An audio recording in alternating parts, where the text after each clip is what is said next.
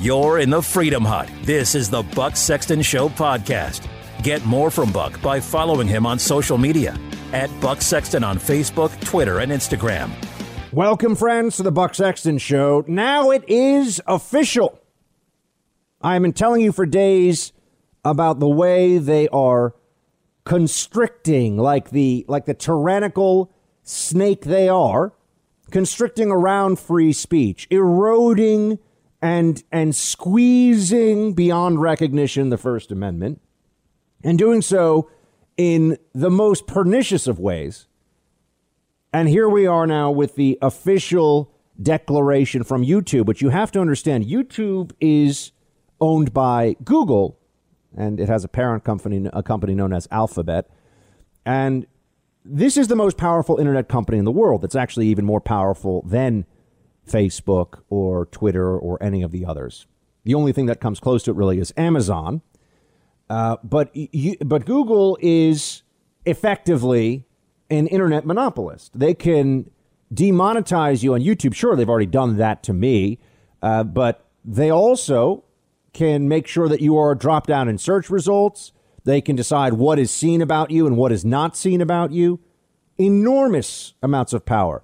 And not only is this a private company that led the American people and led the regulators in D.C., led Congress to believe for a long time that it was effectively a, a neutral, algorithm based internet search and communications company. I mean, it does a lot of things, right? Your Gmail, your Google searches. Your, I can't even name all the things that Google's involved in right now. But they've let you know because they've put out on YouTube while we're still trying to figure out what's going on this on, on in this election. There are lawsuits currently out there in court that are making certain declarations. If you say that you support those lawsuits, that you think they have merit, that you think they're true, you run the risk of being canceled. And this is not theoretical, this is not a conspiracy. Official statement coming out from YouTube this morning. Uh, we just shared an update on YouTube election efforts, including how we're handling community guidelines. Our policies, this these are this is a quote from official YouTube public uh, public affairs. Our policies disallow content alleging widespread for, uh, fraud or errors change the outcome of a historical U.S. presidential election. We allow this type of commentary for current elections as election officials work to finalize counts. December 8th was the safe harbor deadline for the U.S. presidential election, and enough states have now certified their results to determine a president elect. As such, starting today, we will remove new content uploaded on or after December 9th, 2020, alleging that widespread fraud or errors changed the outcome of the U.S. presidential election. For example, we will remove videos claiming that a presidential candidate won the election as a result of widespread software glitches or counting errors. This uh, content that includes sufficient uh, context may remain similar to how we allow COVID information uh, that is sufficient with ESDA content, et cetera, et cetera. Okay. If you say that this election was stolen now on YouTube, you will get your content pulled down you will be demonetized. Now, you may think, and I, this this is a, a big problem we have. So much of conservative media, we have these places we go. We have these areas where we think, okay, at least there's some there's some safety there. Talk radio is really the, the ultimate example of that. We still we use the really the oldest method of mass communication short of the printing press in existence to great effect and we have one cable channel. I know there are a couple others, but they're not in the distribution that they need to be in, in 100 million homes to compete. Uh, we have one major cable channel, and that's it. And a lot of you I know are, I, I've seen your notes, I've seen your messages about what's going on over there. So I'm aware of your thoughts on that. And the rest of the media ecosystem, which determines what people are reading in the news, what people think is going on in the country. How dangerous is COVID? You have no way of knowing. The only way you could know is by reading media uh, outlets. The only way you can actually get a real sense of this nationwide is newspapers, websites, TV, radio, etc. That, that's true of all of us. This is the flow of information, which means it is our mass perception in the public of what's happening in this country.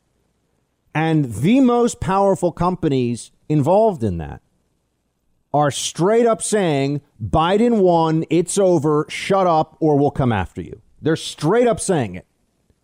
And if you think that this that, that there are some people that are going to withstand this with their websites or withstand this and and you know continue on as is, at least on these platforms, I got to tell you something, it's not going to happen because th- they will do this. They can demonetize. YouTube doesn't need conservative creators, doesn't need them, doesn't care. Same thing with Twitter. They don't need you, they don't need us. Very, very wealthy companies that can withstand this. So, what happens is also other companies that rely on Google for their ads, other media organizations that have you know enormous budgets and have a lot of payroll to meet, they're going to start falling in line. This is like a dictate from on high.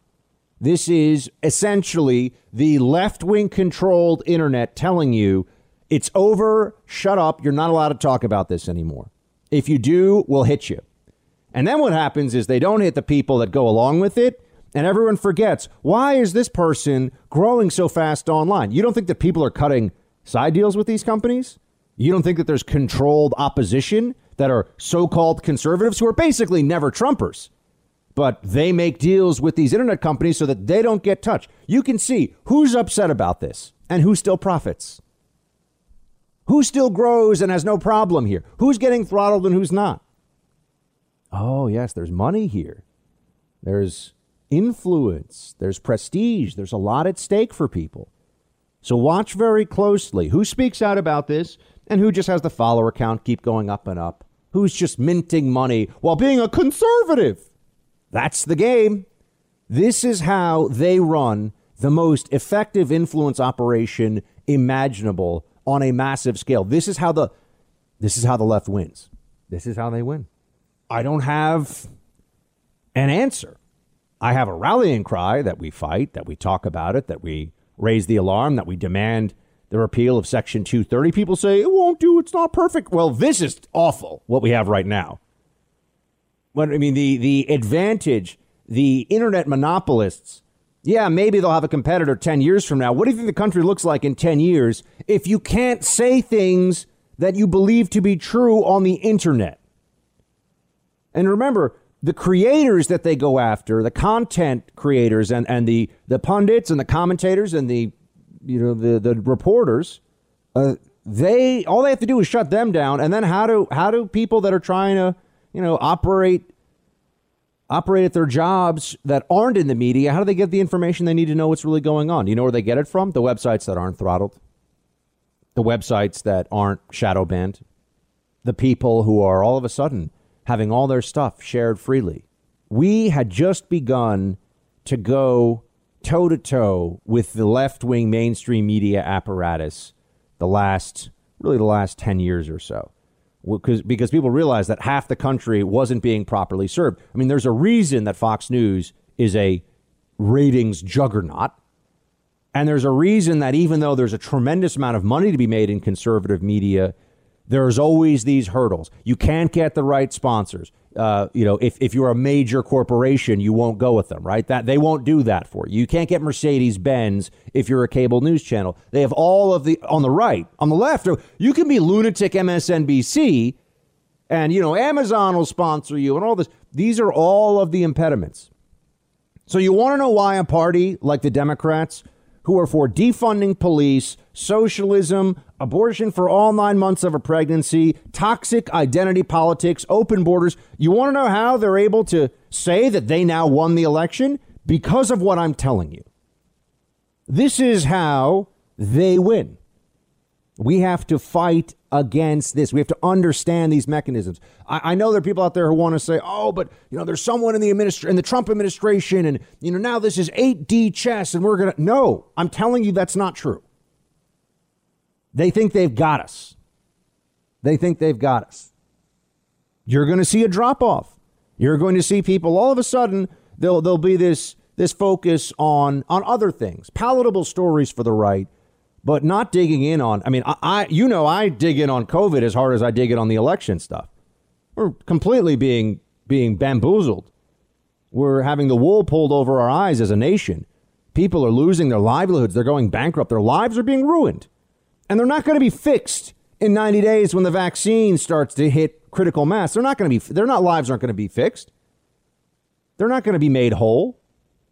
So that has to, that debate, that argument, that stopping the madness has to happen now. They're shutting it all down. I'm trying to come up with better answers. I know there are these platforms, but they're nascent platforms. There are alternatives. Uh, the Trump administration still has the power of the executive branch. Maybe there are ways that they could use it to some effect in the meantime. I know they're focused in on what's really happening with this election. But keep in mind now the the people around the administration who are trying to get the word out, who are trying to talk about and they do it by keyword now. So if you talk about let's say suitcases and Georgia, you are targeted. And there are people who build their whole businesses on this. Google can destroy. Name a website that that is a, a favorite conservative website of yours, with the possible exception of FoxNews.com. Google can basically destroy them, cut off their ads, drop them down in search. Facebook, the same thing, can destroy them. When I worked for a website years ago, the tr- Facebook traffic uh, that we were that was taken away from the site when they changed the algorithm was catastrophic. Led to a lot of layoffs this is real power, and it's power to determine the conversation. It's power to tell you what you can say and to tell you what you'll see and what you'll know.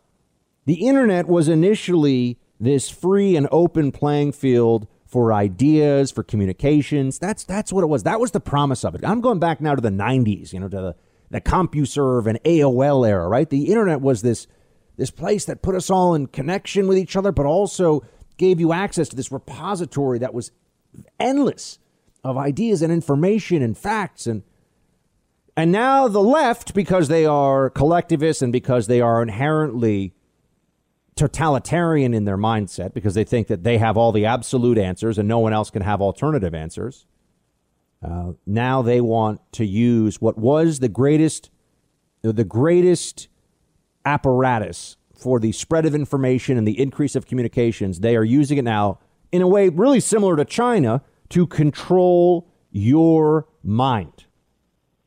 You don't think that's what's happening? They are programming you. They're they're showing you what you can see. They're showing you what you can read. And anyone who tries to get in and tell you, "Hold on a second, that's not the truth," they shut that person down. They make them obscure. They make it so that they can't get followers. They can't pay their bills. Maybe they got to find a new job, a new industry. Maybe they got to learn to code, go work for Google. I know for for the right, for conservatives, we're generally just culturally in our media tastes, we're not as as tech involved. You know, somehow we don't have a single major and all props in respect to Parler and Rumble. I'm not I'm on them. I use them. They're great. But we don't have a single major critical mass social media platform that never mind is right wing, that is devoted to the ideals of free speech.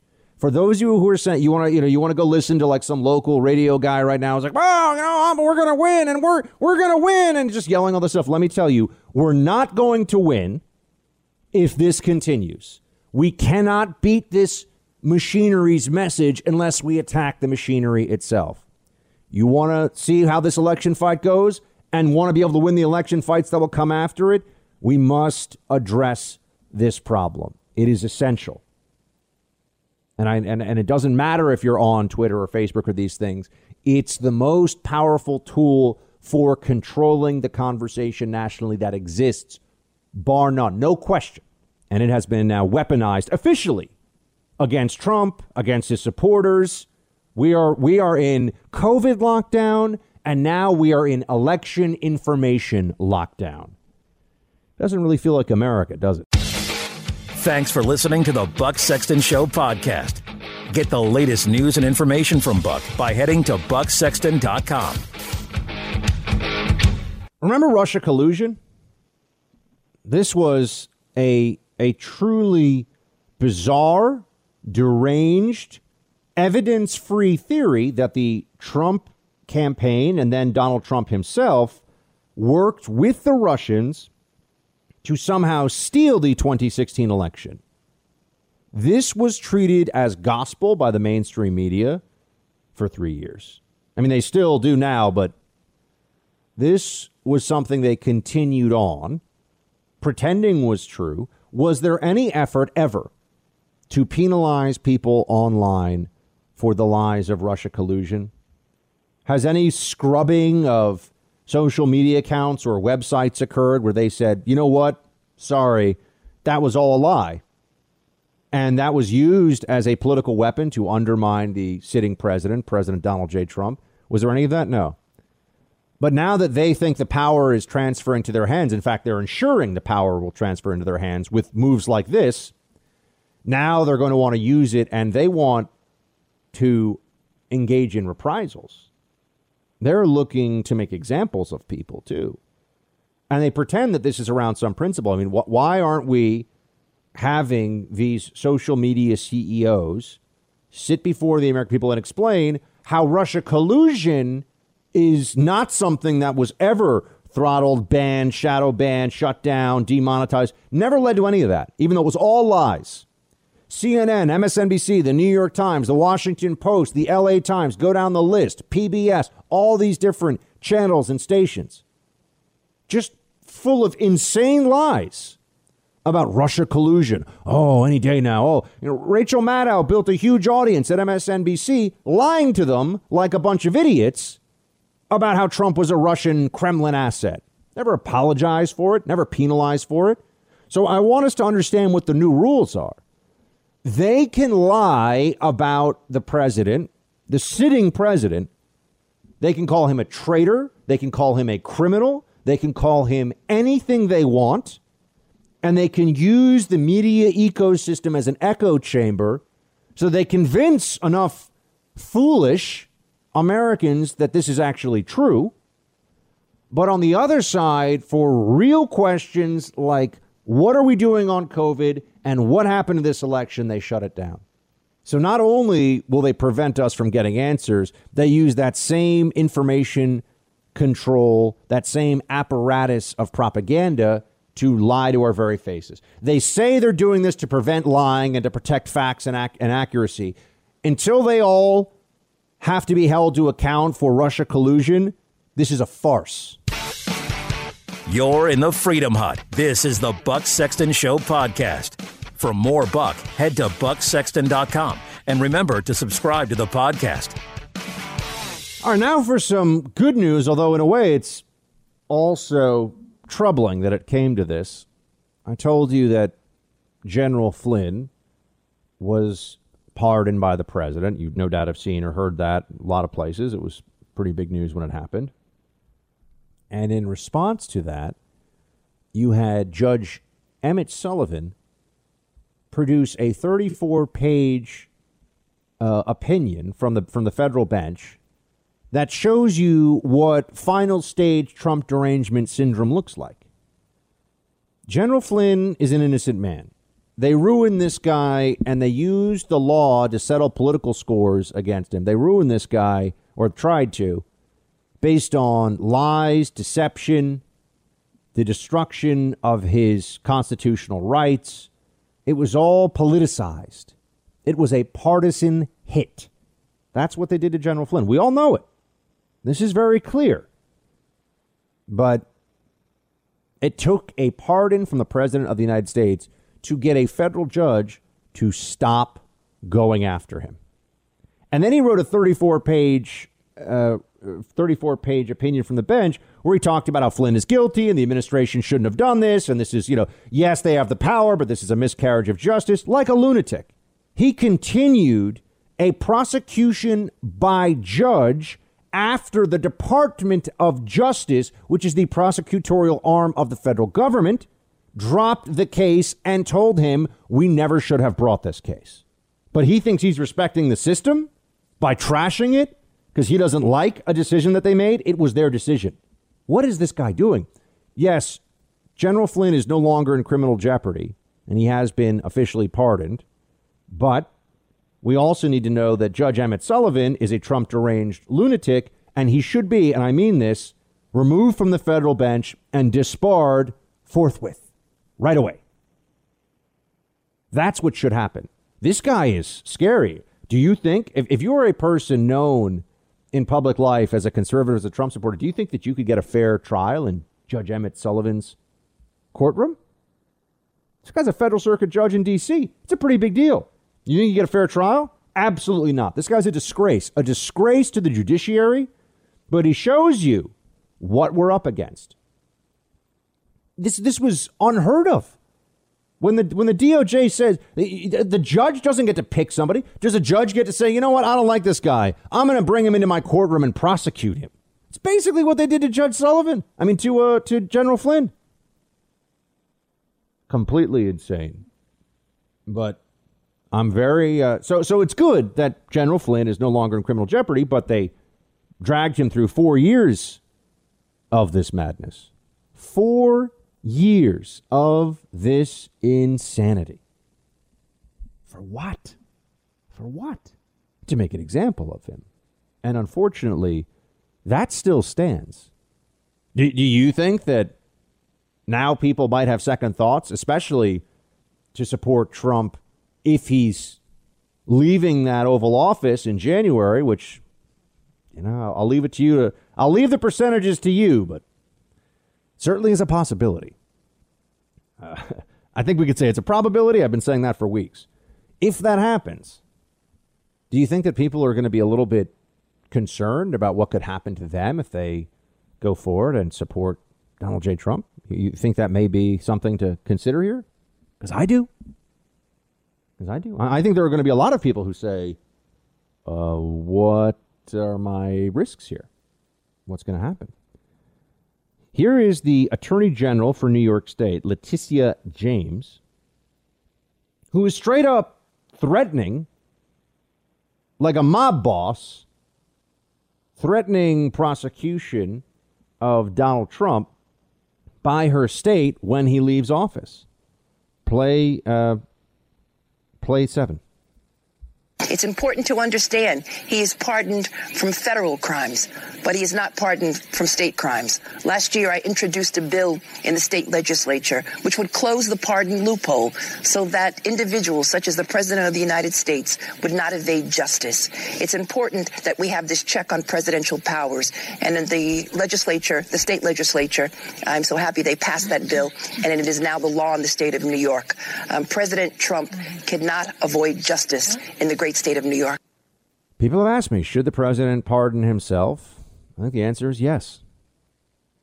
What's what happens if he pardons if he writes a, a preemptive pardon for himself and, and his family members? Think about this. What what what's the downside? Oh, everyone's going to scream, "Oh, look what he did. He's a criminal." They're saying that anyway. There's no fair-minded person who looks at Trump and look, looks at what's going on right now and says, "Yeah, he'll he'll be left alone in private life." They'll they'll back off. Don't let him go. You know, go lead a, a quiet family life with uh, his kids and grandkids. Nope. No. We chanted lock her up, and then Hillary evaded justice, even though she did break the law. They will go after Trump and they'll fabricate crimes. That's how they play the game. We we play, you know, two hand touch. We're playing flag football here in politics. They are putting on brass knuckles and hitting us in the back of the head when the ref is not looking. That's how they play the game. Unfortunately, I think we're going to get another another lesson in that here very soon. And they're going to they're going to go after people with prosecutions. They're going to go after people with the IRS. Oh, but they talk of unity. Remember that? In, in their little self congratulatory delusion. We just want the American people to unify. But remember, New York State charges, it is true. You, you can only pardon yourself from federal charges. You cannot, you cannot clear yourself, even as president, from state charges. And nor can he clear his family members from that. They've been talking about this for a long time. Now, you might say, Buck, but can they really get him? I don't know. Can they fabricate a crime? They fabricated Russia collusion. But even if they can't convict Trump or any of his family members, they can certainly investigate them, hound them, go after them, harass them. I think Ivanka Trump just what was it a week ago had, was was deposed having to do with inauguration spending. What? Yeah. Do you think there'll be any? Let me ask you this: Do you think there'll actually be any federal criminal charges about the inauguration spending? No, no, not not against Ivanka, not against any of the Trumps. Not going to happen. Why? Well, they they've got somebody the DOJ who you know wants to harass them. It's like it's auditioning for a, a bigger, better role in a Biden administration. This is what they do. It's it's appalling. Look, Trump is, and I, I want to be very clear. Trump is not giving up the fight. He's he's staying in this till the absolute very end. I mean, I think he's going to fight this until the day that the moving trucks arrive. And God bless him. Why not? Why why pretend that everything is fine here and why pretend that the Biden administration in any way that these Democrats have acted in good faith? They put forward this quasi senile clown and we're all supposed to say, yeah, you guys have the best interests of the nation at heart. Sure. I don't think so. Not gonna not gonna happen with me. I mean, I can't speak for anybody else. Here's the president though, just just letting everybody know and doing a little bit of trolling. Play eleven.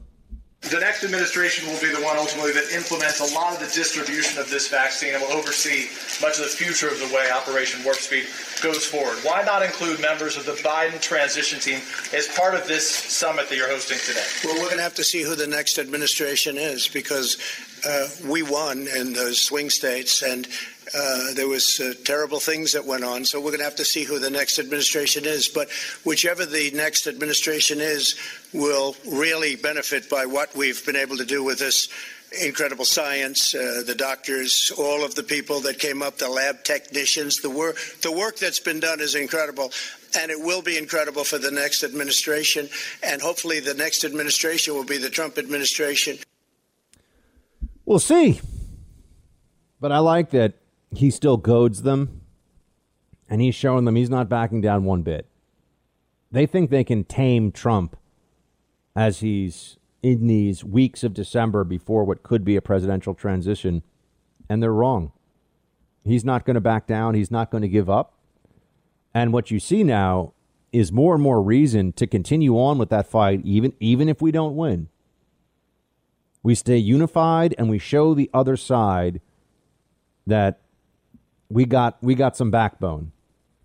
We can dig in. We're willing to take this all the way, to take this to the mat. You're in the Freedom Hut. This is the Buck Sexton Show podcast. Get more from Buck by following him on social media at Buck Sexton on Facebook, Twitter, and Instagram.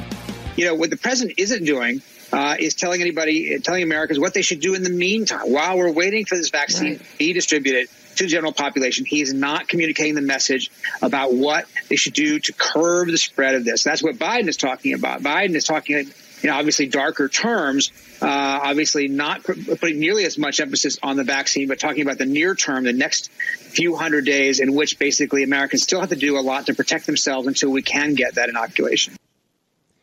That's right. This is what you're going to be told every day from now until the end of January. We haven't been told enough. Do, do you feel like that?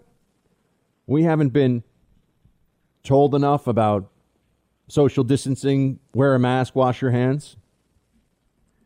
I mean, here, here's the, a question that I asked yesterday on on Twitter. You know, before they they banned me, but he, here's a question that they ask on Twitter, and, and that I asked on Twitter rather, and I I got to tell you, um, as I look at it, it's amazing to me how unself aware so many people are. I, I said um, about this COVID stuff that we're being told all the time.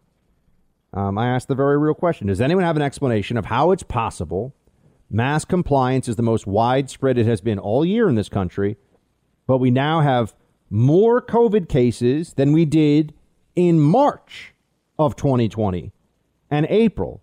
After months of viral spread with no mask mandates and almost no public masking at all. And I said, please answer me before Twitter bans this question, because as we know, social media companies are run by idiot libs and they can't think for themselves. Okay.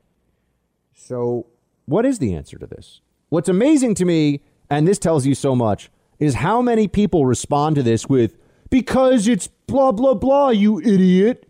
And there's a hundred different people with a hundred different reasons why I'm an idiot for not knowing what their approved consensus left wing Fauci seal of approval answer is. It's because people aren't masking up enough. Really? So, so they didn't really think about the question very much, did they? We went from basically no masking in March and April, very, very little, very intermittent here and there, and certainly no mandates. We went from that to 80%, 90% mask compliance and somehow cases and now cases are higher. Some of them were saying because cases are not hospitalizations and deaths, you idiot. Really? Hospitalizations and deaths are also higher.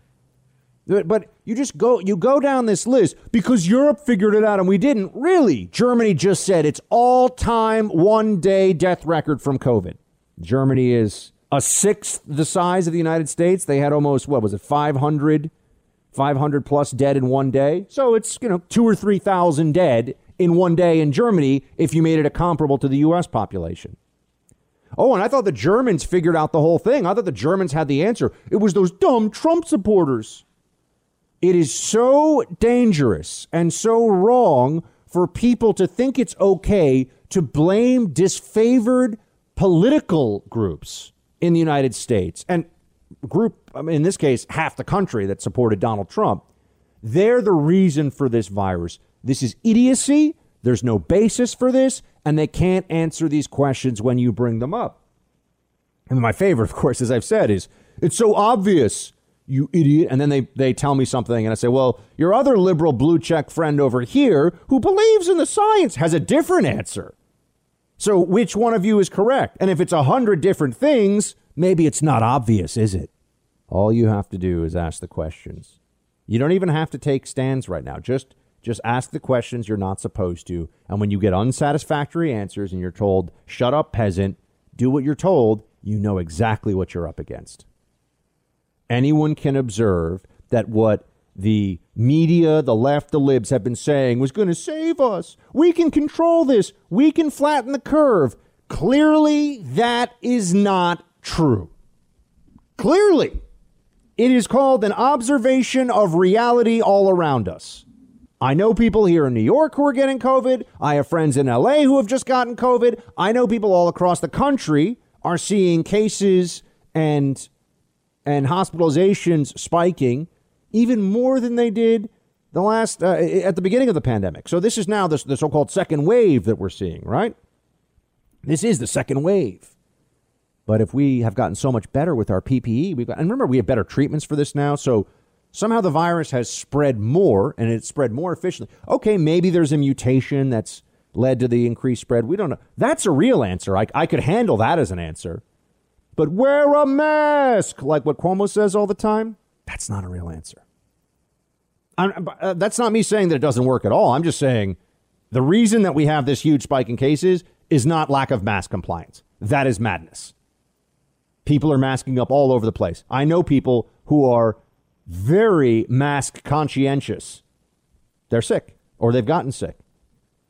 So, w- w- what are they? Is it their fault? Oh, no, it's only a Republican's fault. When a Republican gets COVID, it's his fault. Right? So, when Rudy Giuliani gets COVID 19, the media says, see, he's reckless. But when Jared Polis, the governor of Colorado, a big mask maniac, when he gets it and his wife gets it, it's, oh gosh, it's a virus. I guess it can really spread gosh, this is real contagious. This is this is tearing us apart. We should be unified against this. We should be united as a country. This is in, this is an external enemy that is mixing in our in all over our society. This virus. And instead, people have used this as a wedge. They've used this for further division, and they refuse to deal with what we can all see and observe. They are lying to you and just asking them to explain themselves results in them saying that you are the liar. You're in the Freedom Hut. This is the Buck Sexton Show podcast. For more Buck, head to bucksexton.com and remember to subscribe to the podcast. We do have Jenna Ellis of the Trump legal team. She's on the front line of this whole thing. She's joining us now live. Jenna, thank you so much for calling in. Absolutely. Thanks so much for having me. So I, I gave the audience a little bit of a primer on that the Supreme Court denied injunctive relief today, but that's not the same thing as saying because I, I, have people text me, is it all over? Uh, no, it is not all over, but tell people what they need to know about Pennsylvania and, and let's go through some of the still active legal challenges. Yes. Well, importantly, this is uh, Mike Kelly's lawsuit. It's not one of the Trump campaign's uh, lawsuits, even though obviously there are a variety of individuals and organizations that are very concerned about election integrity, as well they should be, um, including the AG of Texas that filed um, a great case that we can talk about uh, that in, in front of the Supreme Court uh, late last night. Uh, but importantly, for Mike Kelly's uh, suit in Pennsylvania, the Supreme Court only denied what's called emergency injunctive relief, which basically he was asking um, the court to stay the certification of results pending the outcome of that case. And the Supreme Court denied that, but they did not deny the petition. Uh, for the writ of cert, which is the legal term, of course, for actually going in front of the Supreme Court and having them grant uh, hearing the appeal. So the appeal is still pending. The case is still very much alive. Um, it's only that uh, injunction of the certification of results that was denied today. So all of the reporters need to correct their fake news headlines. Yes. Tell me this: where, where, where is what is the Trump campaign legal uh, situation in Pennsylvania specifically? You said that's Mike Kelly's case. What is your case? Right. So in Pennsylvania right now, uh, we had a uh, an appeal that went to the Third Circuit um, on a very narrow issue that was denied. We have not yet appealed that to the Supreme Court. We do have another case that's pending um, out of Pennsylvania. That was the one on all of the late ballots that uh, Justice Alito ordered uh, to be segregated out. Uh, that case has been pending for a couple of weeks in front of the Supreme Court. Uh, whether or not it will be heard in unison, possibly with Mike Kelly's uh, consolidated. Sometimes the Supreme Court does that. That's very possible in this instance. Uh, but that's the case that we have pending right now in front of the Pennsylvania or out of Pennsylvania. And of course, uh, we also have the state legislature avenue where we have had the hearings in front of state legislatures, including Pennsylvania, asking them to exercise their authority under the federal constitution to say for themselves, even without a court order. Listen, we look at what's happened in our states. All of the rules were uh, blatantly violated. We can't certify uh, false illegal results. And so we're going to take back uh, the method of selecting our delegates and make findings of fact and determine what slate uh, to move forward with. So that's been really uh, the route that Mayor Giuliani and I have uh, taken with the state legislators over the last uh, two weeks to encourage them uh, to exercise their constitutional authority because they're the last uh, stopgap uh, bef- to really be the voice of the people and to make sure that corruption does not reign in elections and make sure that they are the ones that step in and say, no, we're not going to uh, send a false slate of delegates to the Electoral College. We're speaking to Jenna Ellis. She is one of the lawyers representing the Trump campaign in these various lawsuits, try to get to the bottom of what really happened and what fraud uh, was at play in this election. Jenna, you mentioned this Texas lawsuit, though, from the uh, was it the Texas State Attorney General? Can you please tell us about this? Because I don't think, I mean, I, I know the media is not covering this stuff fairly, but I don't think they've even really covered this much at all.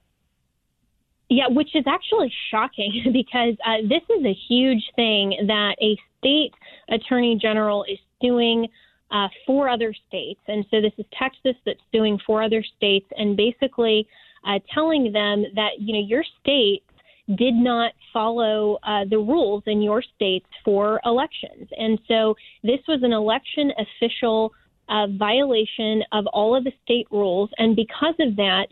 Uh, then they're they are essentially disenfranchising the rest of, of the American public uh, because uh, with a certification of false results based on illegal activity, then that would tip the Electoral College um, in favor of the candidate that didn't actually win.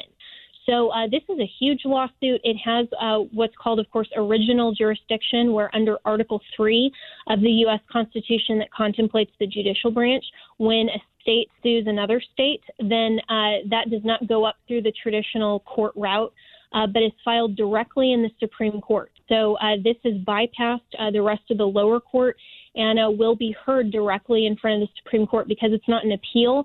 Uh, they can't deny it. Uh, and even just a few minutes ago, we learned that the court, uh, the Supreme Court, put this on expedited briefing schedule, which means that they know that this is a really important case to hear uh, before December 14th. Uh, that's the date, of course, that the Electoral College um, is anticipated to vote, even though we do have Supreme Court precedent in uh, prior cases and prior elections that really it's the January 6th uh, date that is the, of ultimate significance, is how the court put it. Um, ultimate significance that that's the date that the Electoral College votes are counted and certified by Congress. And so that's really the date that we're looking at. Speaking of Jenna Ellis, she is one of the lawyers for the Trump campaign. And uh, Jenna, tell us what what's happening in Georgia. The, the big least news story about all this had to do with the the uh, the box or the suitcase or whatever it was of ballots under the table. And within 24 hours, I was seeing everywhere it was you know the media was saying debunked, and then also we've had this uh, Secretary of State for Georgia Raffensperger who said it's all been counted. It's been counted three times. We've done the signature match. What's going on there? Tell us what's true, what's not, and where your where lawsuits stand with regard to what happened in Georgia. Yeah, well, importantly, Georgia is one of the four states that Texas is suing. So that's Georgia, Michigan, Pennsylvania, and Wisconsin.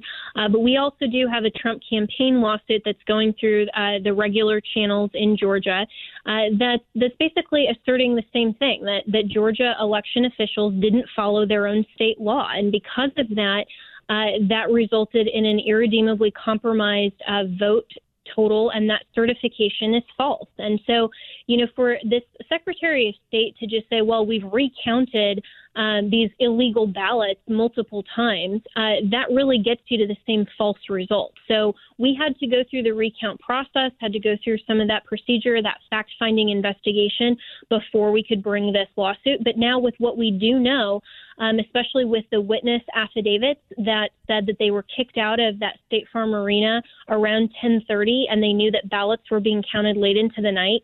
Uh, they signed those affidavits uh, right after Election Day, and that video, far from being debunked, only confirmed exactly what the eyewitness testimony showed. I mean, this would be no different than in a criminal case, you know, someone saying that they were an eyewitness to an armed robbery, and then later, uh, right before trial, you find the video that confirms it. Uh, that's exactly what's going on in this case. And so, for mainstream media that wants to just push this aside, say, you know, your legal challenges have failed, this is, uh, you know, completely, you're out of time, all of these different excuses, they're just trying to ignore the fact that there has been such widespread official misconduct and that these results cannot uh, be permitted to stand because this is so important to election integrity. And this is not just about President Trump or the campaign wanting to overturn election results. This is about wanting to make sure that the result itself is fair it's constitutionally sound and it's free and fair because that's what our Constitution requires of our elections. Can you tell us what is the status of the signature match? Because we've we, uh, you hear different things about this in Georgia specifically. Yes. So the campaign, uh, just as of last week, um, in fact, the day before we went into the hearing, uh, we requested through our local counsel for a fifth time this signature matching. So it hasn't been done. Uh, the Governor Kemp, of course, has called for that, but for some reason won't uh, actually require his Secretary of State to do that. So it hasn't been done in any way meaningfully. Um, and it certainly hasn't been done on a level that would get to every legal vote being counted. And uh, the illegal votes, of course, shouldn't be counted. And that's what the Democrats are never willing to acknowledge that only the legal votes uh, that are cast according to the law of the state and ultimately the United States Constitution should be counted in any election and so that so there has not been the signature match that you because because one area here, and we're speaking to Jenna Ellis for anyone who's joining us here. and and she is a member of the Trump legal t- Trump campaign legal team uh, in and dealing with the various lawsuits in these states. Uh, Jenna, we we see these things about X number of dead people voted, and X number of illegal aliens are believed to have voted. And people, you say that now, and everyone jumps. That's actually the federal criminal statutory term for it, right? it's actually called illegal alien still, folks, believe it or not, in federal law. Uh, but all these people that you know, we, we see these numbers. How do we get the proof? How do we get to, to stand up and say, here are people who are dead who voted, and you guys don't have an answer for this? You know what I mean? We, it feels like we're waiting for that, the allegations and the affidavits to turn into factual data about fraudulent voters. Can you dig into that for me a little bit? Yeah, well, we actually have that. And this is what's been so frustrating about being denied an evidentiary hearing um, on a court level. So, for example, our case in Pennsylvania uh, that we just talked about a few minutes ago, um, that's, that's now uh, at the Third Circuit, and they, you know, denied that really narrow issue. Uh, what we appealed from was that judge that denied um, simply an evidentiary hearing, and he did that in a way that, and I won't, you know, bore your audience, but he did that in a way that was actually uh, legally incorrect because he made a finding on the merit of of uh, of the case and on the evidence when no evidence had been presented in court at all. And so for all of the the media and the leftist liberals saying, "Where's the evidence? Where's the evidence?"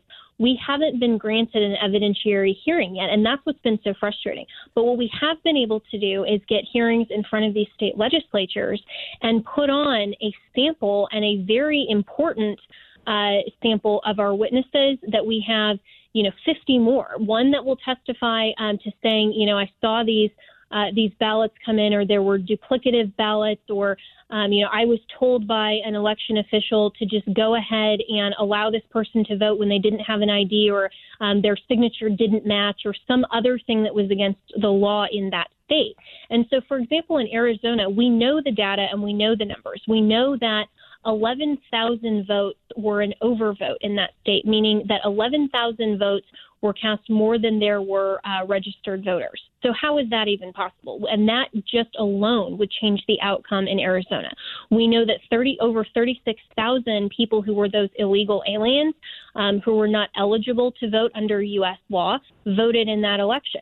Uh, we have the evidence to show that over 450,000 ballots uh, were duplicated and uh, did not show the actual intent of the voter based on all of the election officials who uh, who completely ignored the law in Arizona.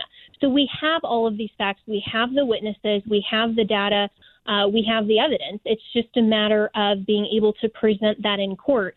And to have these judges um, try to just deny this based on some sort of procedural issue or really just trying to pass the buck and they don't want to hear these cases uh, should frankly outrage every American. And that's why I'm really grateful that Ken Paxton and Texas um, are now taking this case directly to the Supreme Court because this needs to be heard. If we allow election officials to simply disregard the law in their state, then they're overturning an election uh, within. And they're just saying, we're going to completely ignore the law in our state and we are going to uh, do whatever we want in the election for the outcome that we prefer. And that is not the rule of law in America. And I don't care if you supported President Trump or Joe Biden. You may like the outcome of fraud this time, but I guarantee you that is not at all what you want to have as precedent because America is always built on a rule of law, not a system of rulers. Jenna Ellis of the Trump legal team. Jenna, before we let you go, and I know you are very busy, I just want to know what can the folks listening uh, expect from the team, you know, in broad strokes in the next couple of weeks? Well, we'll definitely continue fighting. So, I mean, I've been on the phone with the mayor, uh, Mayor Giuliani, and you know, we're continuing to advance both of our parallel strategies, uh, both in the judicial branch as well as the state legislatures. Uh, Georgia has a hearing coming up this week, um, and we're very hopeful that they will push through that resolution, take back their delegates. And uh, we're also going to be watching uh, really eagerly to see what the Supreme Court does with this Attorney General case. So I think there's still a lot of avenues, there's still a lot of fight left for election integrity. And uh, don't listen to the mainstream media. This is definitely not over yet. We're just getting started.